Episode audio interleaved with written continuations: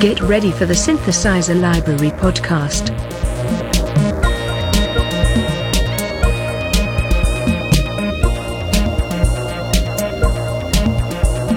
Because, let's face it, synthesizers are just cool. You know, it feels like it's been a long time since the last podcast episode. Uh, it really hasn't been any longer than the last few episodes, but something feels new today. I think it's probably because I have the um, the new Moog Mother 32 here with me, and I'm going to get into that in just a minute. But first, I know some of you are dying to know what the mystery synth was from last month's episode. And in case you've forgotten, here is the sound.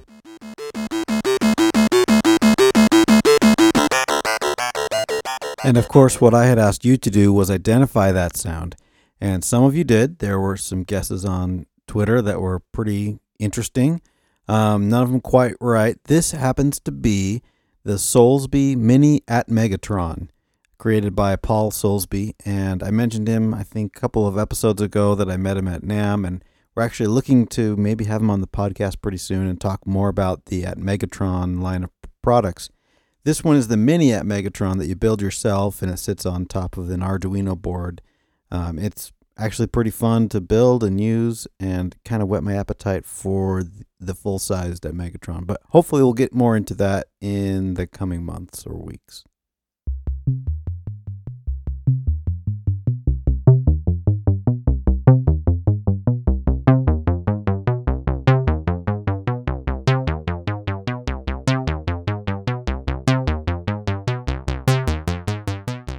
Well, that's the Mother 32 that I was talking about from Moog. It's this new synthesizer. Well, it's been out for several months now, but um, it is a single VCO. Uh, that's a voltage control oscillator in a Eurorack style of box that you can actually take out and put into a larger Eurorack system if that's your kind of thing.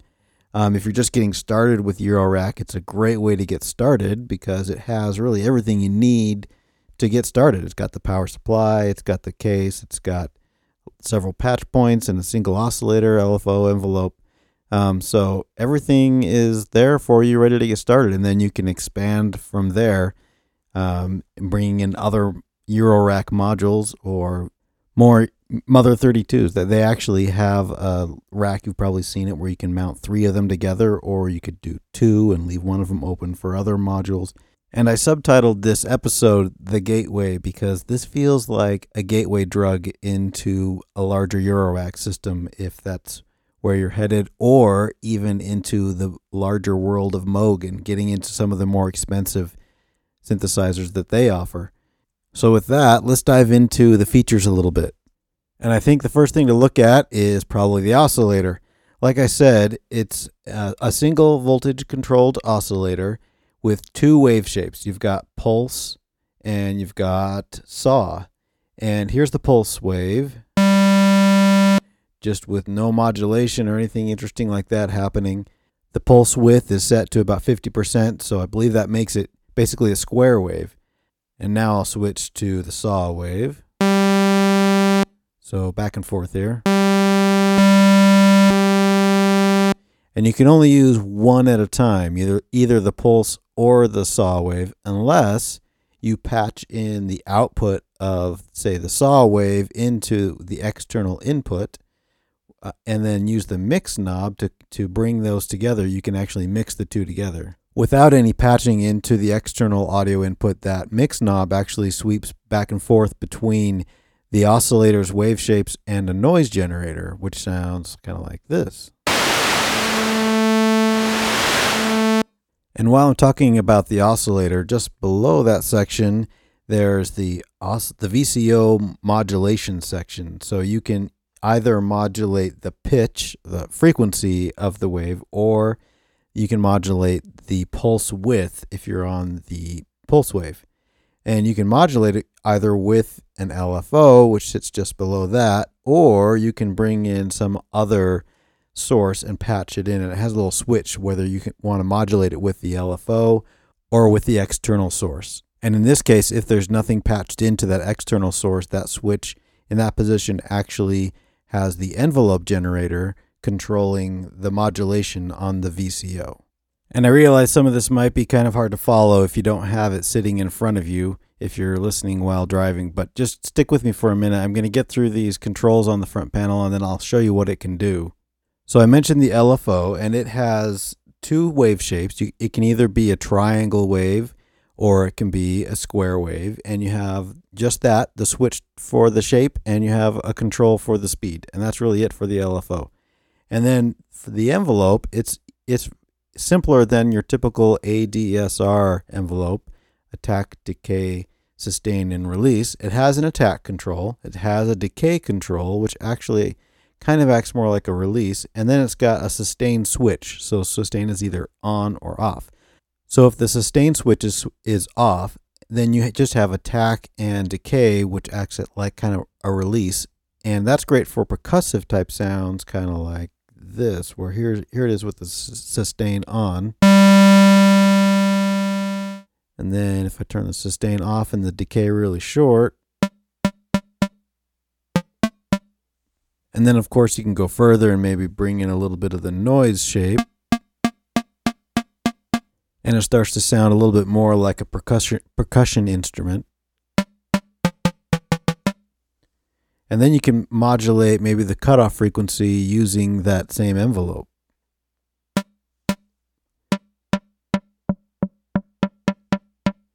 And add a little bit of resonance. But of course, I'm getting ahead of myself because I haven't mentioned the filter. So it has two modes the voltage control filter, it has the low pass mode and a high pass mode. And we've talked about those in the past where a low pass filter lets the lower frequencies through and the high pass frequency is the opposite, lets the higher frequencies through. And so it has a cutoff frequency and resonance. So in low pass mode, here it is with the filter pretty much all the way open. Oh, and I still have that noise sound on there. And then if I start to bring that down, I'll hold a note down and bring the cutoff frequency down. And now add in a little bit of resonance.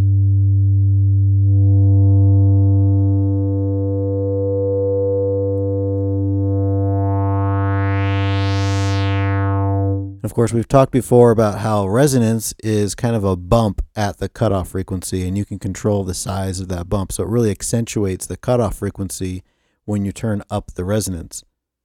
And then the high pass mode, of course, the cutoff frequency kind of acts opposite of how it acts in the low pass mode. But so here's a note with the frequent the cutoff about halfway through, bringing it up all the way down.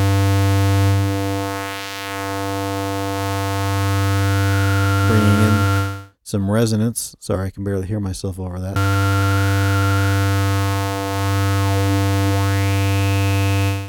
So the filter has a lot of character to it, and that's one thing, of course, Moog is really known for is their their 24 dB per octave low pass filter, and this has it. So if you don't have that anywhere else, that's another thing that you get when you get the Mother 32. So that's really as far as the sound generation engine goes. You've got the oscillator, the LFO, the filter, and, and the envelope. Um, you do also have a portamento or glide control. So when you're going between notes, and I'll bring up the portamento so you can hear it slide. Put it back in low pass filter mode.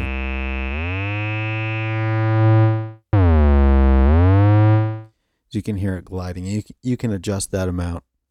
And now it's time to talk about the little keyboard on the front of it. It doesn't look like a keyboard, but there's a series of buttons that are arranged in one octave of a piano from C to C. And these can be used to trigger sounds manually, like I've been doing for this demo so far, or you can use it with its built in step sequencer and lay down patterns. All right, I'm going to do something kind of a little embarrassing. I haven't planned out a sequence or anything like that. I'm just going to put one in on the fly here, and it probably will not be anything terribly musical, but you'll get the idea. So it has several slots to con- to store sequences, and I can't remember off the top of my head how many, but I chose a blank one, and by default, it has this kind of sequence in it.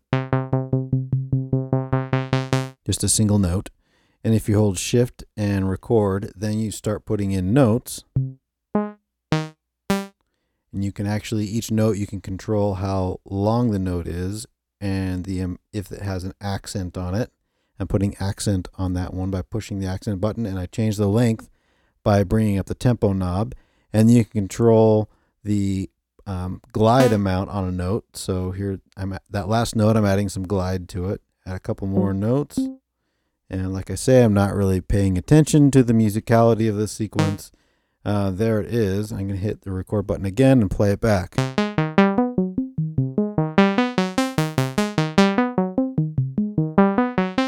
And here with with that sequence, I did I changed the patch a little bit, and I have the LFO controlling the cutoff frequency uh, of the filter, so you can hear it becoming brighter and darker.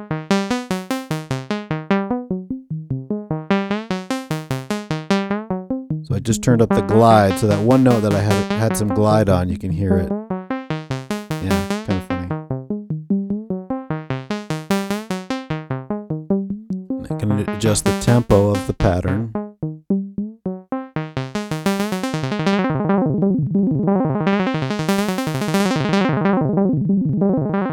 And while it's playing, I can use the, the little keypad here to go up or down an octave and choose a different starting note.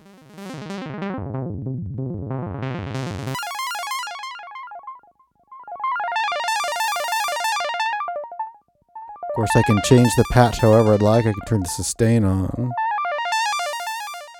Well, that once that fast, you can't really hear that.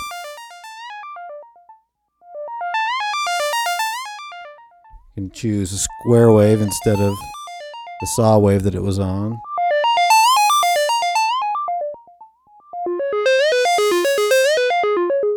That portamento sounds. The glide sounds a little bit ridiculous, but oh well. Adjusting the mix knob to bring in the noise.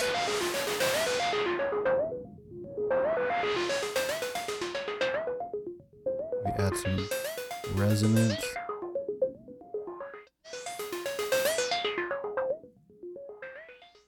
Another thing that's great about it, it has a MIDI input on the front of it. So if you have it hooked in through MIDI to your DAW or to anything else that's sending out MIDI clock, it will sync the sequencer to that clock. So right now I've got it plugged into my ESQ1, which has a sequencer built in, and I'll, I'll explain why I did that instead of the DAW in just a minute.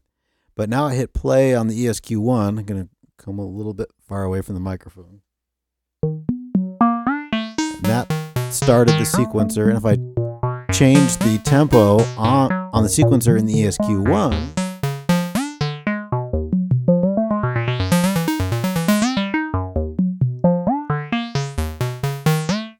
Moog just follows automatically. And the other thing it, you can do is while that's happening, you can send it a MIDI note from the MIDI keyboard. So you can sequence maybe just a starting note of each pattern and use it kind of like an arpeggiator. So in a given measure, maybe I want an arpeggio starting on C, and then in the next measure, I want starting on F. I can just sequence just those individual notes in the DAW or a sequencer, and it will follow along.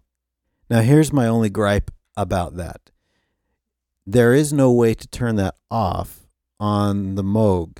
It will always sync with the MIDI clock if it's receiving MIDI clock. And at first, I didn't really think anything of that, but it made it kind of difficult when I wanted to just play it like a Moog mono synth and not have the sequencer running. It made it really difficult to record that because once I hit record on the DAW, it sent out MIDI clock and then the sequencer started and then I couldn't play it. The workaround is to go into your DAW or whatever is sending MIDI and to tell it to not send MIDI clock on that output device, and um, that's that that works for the most part. In my case, I'm using an older Motu MIDI interface, and it didn't seem to care whether I turned MIDI clock on or off. It always sent it. So if I went out some other uh, external MIDI interface, the I'm using a Focusrite uh, Saffire or something or other for the actual audio interface, and it has MIDI. So I used those outputs, and I was able to tell it to not send MIDI clock, so then I could play it.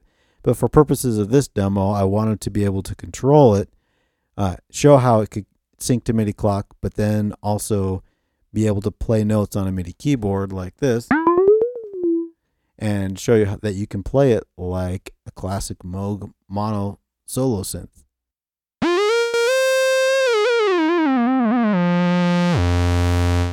So that's another really cool thing you get with the Mother 32 is you have you now have a, a monophonic classic Moog synth that you can play with an external MIDI controller.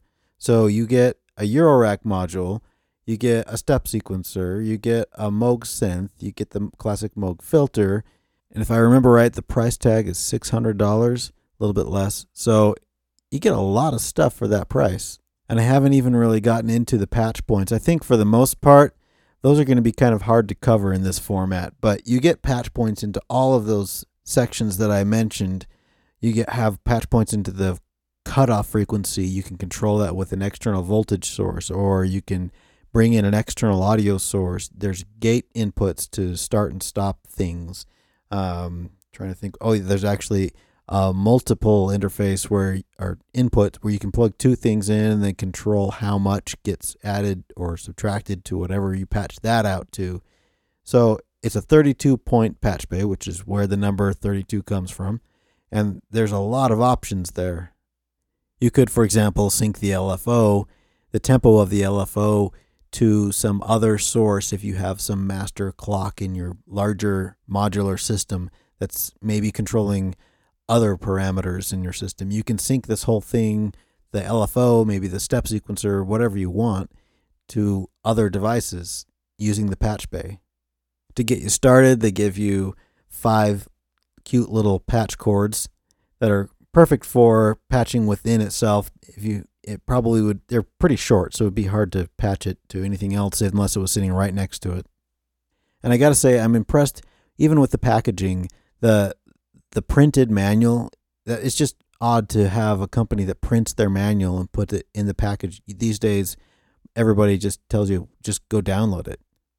So all in all it's just a lot of nice touches that make this a great instrument. I'm excited to use it more and more in my workflow with the step sequencer and the resonant low pass filter, you could almost use this thing as a bass sequencer similar to the old Roland TB303.